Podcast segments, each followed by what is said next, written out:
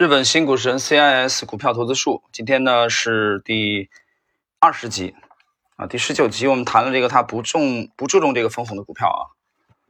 最近我们感兴趣的几个股票都在分红啊，最近在进入六月份啊，五月下旬到六月，但是它呢纯短线，所以它的分红不看重。其实我们也不看重啊，我们以趋势投资为主。但是很多长线的基价投的啊，他们很看重分红的。所以这个是没有对错啊，我经常讲风格没有对错，完全是就风格的差异。看今天的内容，这个他讲他成为为什么会成为一个多面手，我完全没有意识到个别的股票和每天的这个输赢。比如买了十只股票，我并不在意其中有几只上涨的，以天为单位的胜负，说在意也在意，说不在意也不在意。股市每天都开盘，在意也没有意义。做职员的时候，我还会很感性的去想赚了工资的啊几倍。之类的专职炒股以后啊，已经没有这感觉了。有很多交易者有固定的盈利的方式啊，比如说很擅长小盘股，或者啊只在大跌的时候才买股票，而我则是什么手法都用。别人说我是个多面手，理由就是我的总资产规模变大了。资产达到四十亿日元的时候，即使是大盘股或者期货或美元日元外汇交易只做一种的话，资金无法得到有效的配置。有个词叫做波动率，是指个别股票的资产价格的波动。程度同样价格的股票，如果一只平时的波动只有十日元，而另外一只却有一百日元的话，我们就说第二只的波动率更高。针对有大波动的股票进行大量买卖的话，效率最高，这也是我的基本运作的方式。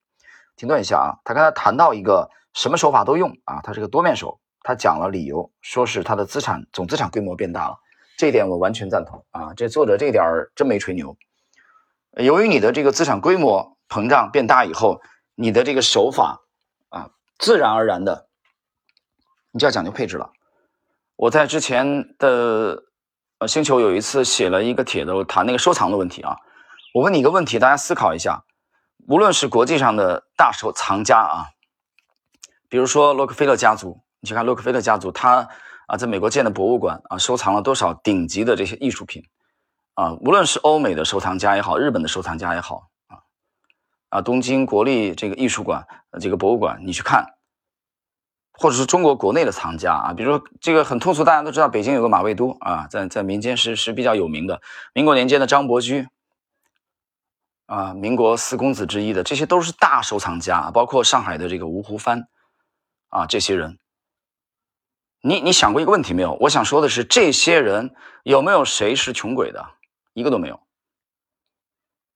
那有没有谁是处于这个玩第一桶金的时候去搞收藏的？我告诉你，我还没见过。他都是有雄厚的财力做后盾、做支撑，才有可能玩收藏，对吧？有几个人说是单纯的因为收藏我致富的？我还没见过。我反而是知道是致富了以后有钱了。比如说啊，这个万达的啊老板，对吧？你看他买的这个画，比如说这个华谊兄弟的。啊，王中军，对吧？就是有钱了以后去收藏，这本身他对是对他资产的也是一一个配置，对吧？你举个例子，大家想一想，为什么在呃这个零七年之前啊，除了股票我其他都不研究，你研究什么呢？你在你自己的这个体系都不成熟，对吧？或者说你九三年去深圳打拼的时候，你要对你的迫切的问题是第一桶金的问题，你那时候你玩收藏，你凭什么？你有资格吗？啊，你有资源吗？你有那实力吗？都没有。但是随着你的这个啊资产规模的这个上升啊变大以后，你就必然的说你我不能只只是股票的问题了，对吧？这个问题近几年在西马我谈了很多次了啊，我没有把所有的这个资产全部配置到 A 股，这个是从一五年以后我们就决定这么干了的。你 A 股再牛，我也不敢把所有的全部投向 A 股，所以这里面就有一个配置的问题了。所以你就有风格的，我谈了，比如说长线避险这种。那是非常耐心的长线，那是相当的长啊！这种长度可能一般人都难以忍受的啊！中间有这种回撤啊，有这种波动啊，都会直接动摇你的信仰的啊！这种信仰可能有时候连我父亲都坚持不了的，因为他跟我是两代人，明白吗？这就是配置，所以这就是手法的多样化。但同时，你说我们完全不做短线，也不是啊。我有时候也会做短线，就从一年的这个跨度来说啊，这当中偶尔，但是这一年越来越少，越来越少。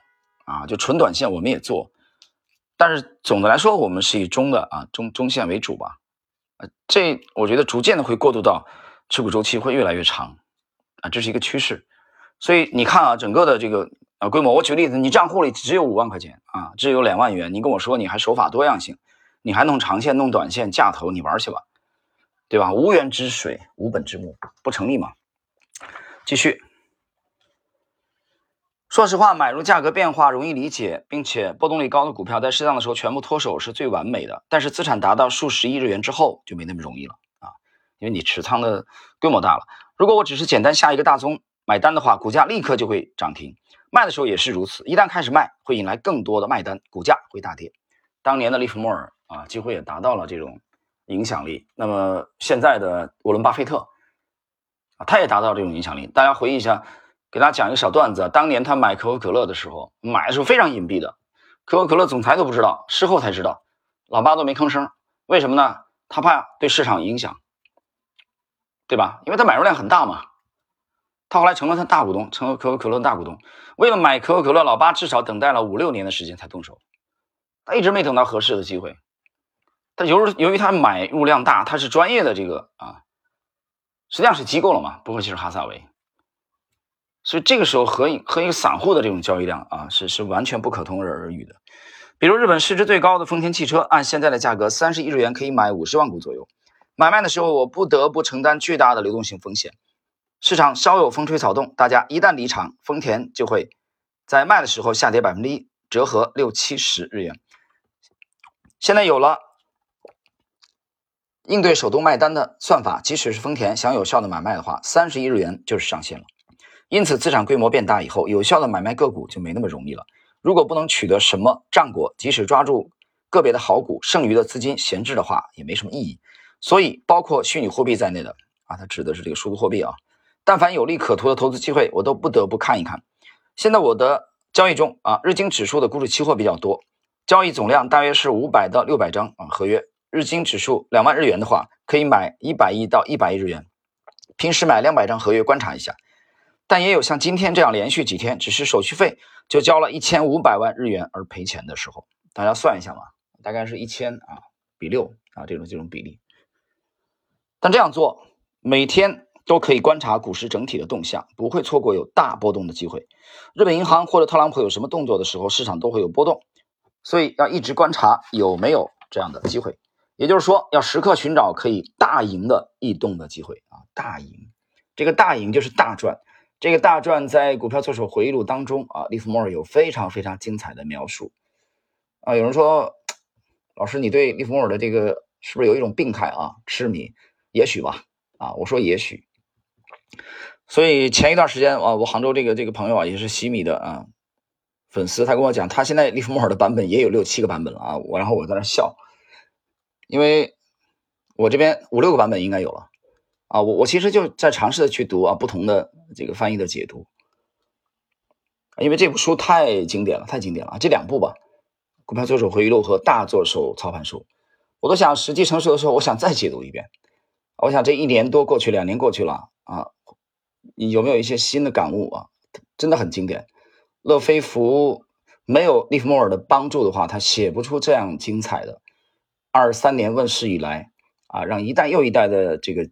对冲基金经理啊，交易员啊，这个投资经理痴迷的，一代又一代的人啊，把他呢追捧，受欢迎的程度登上了全球几乎所有的投机投资类著作的啊小，我不能说他一直在第一名吧，但是一直在永远在榜单的最前列。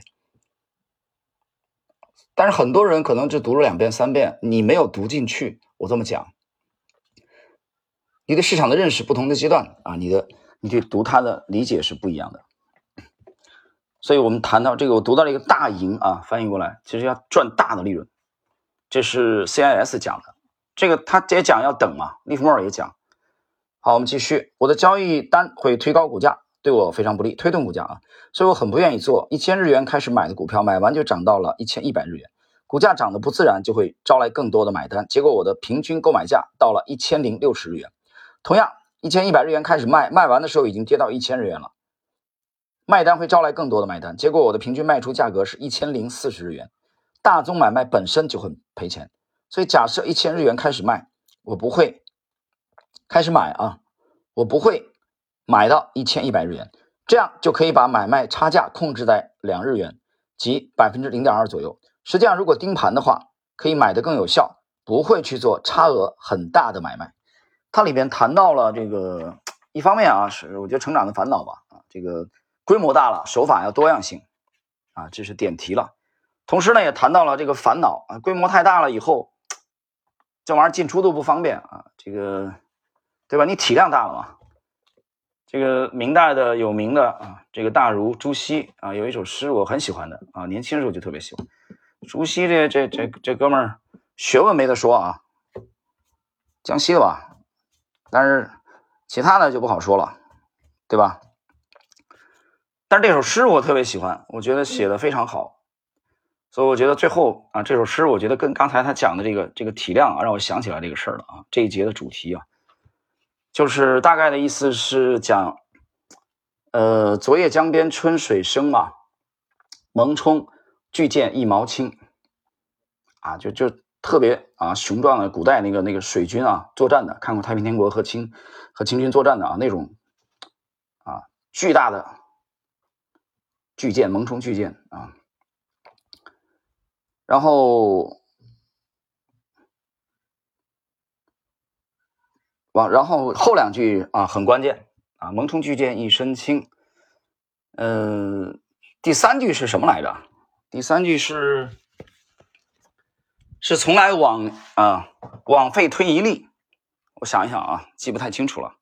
就你以前去推动这个船是很难的，它太大了，太重了，你推不动的啊。今日中流自在行。就是那船，那艘巨船巨舰啊，没下雨的时候，啊，天比较旱的时候，就在那儿干，啊，就在那个那个地面啊没动，你推不动嘛，太重了。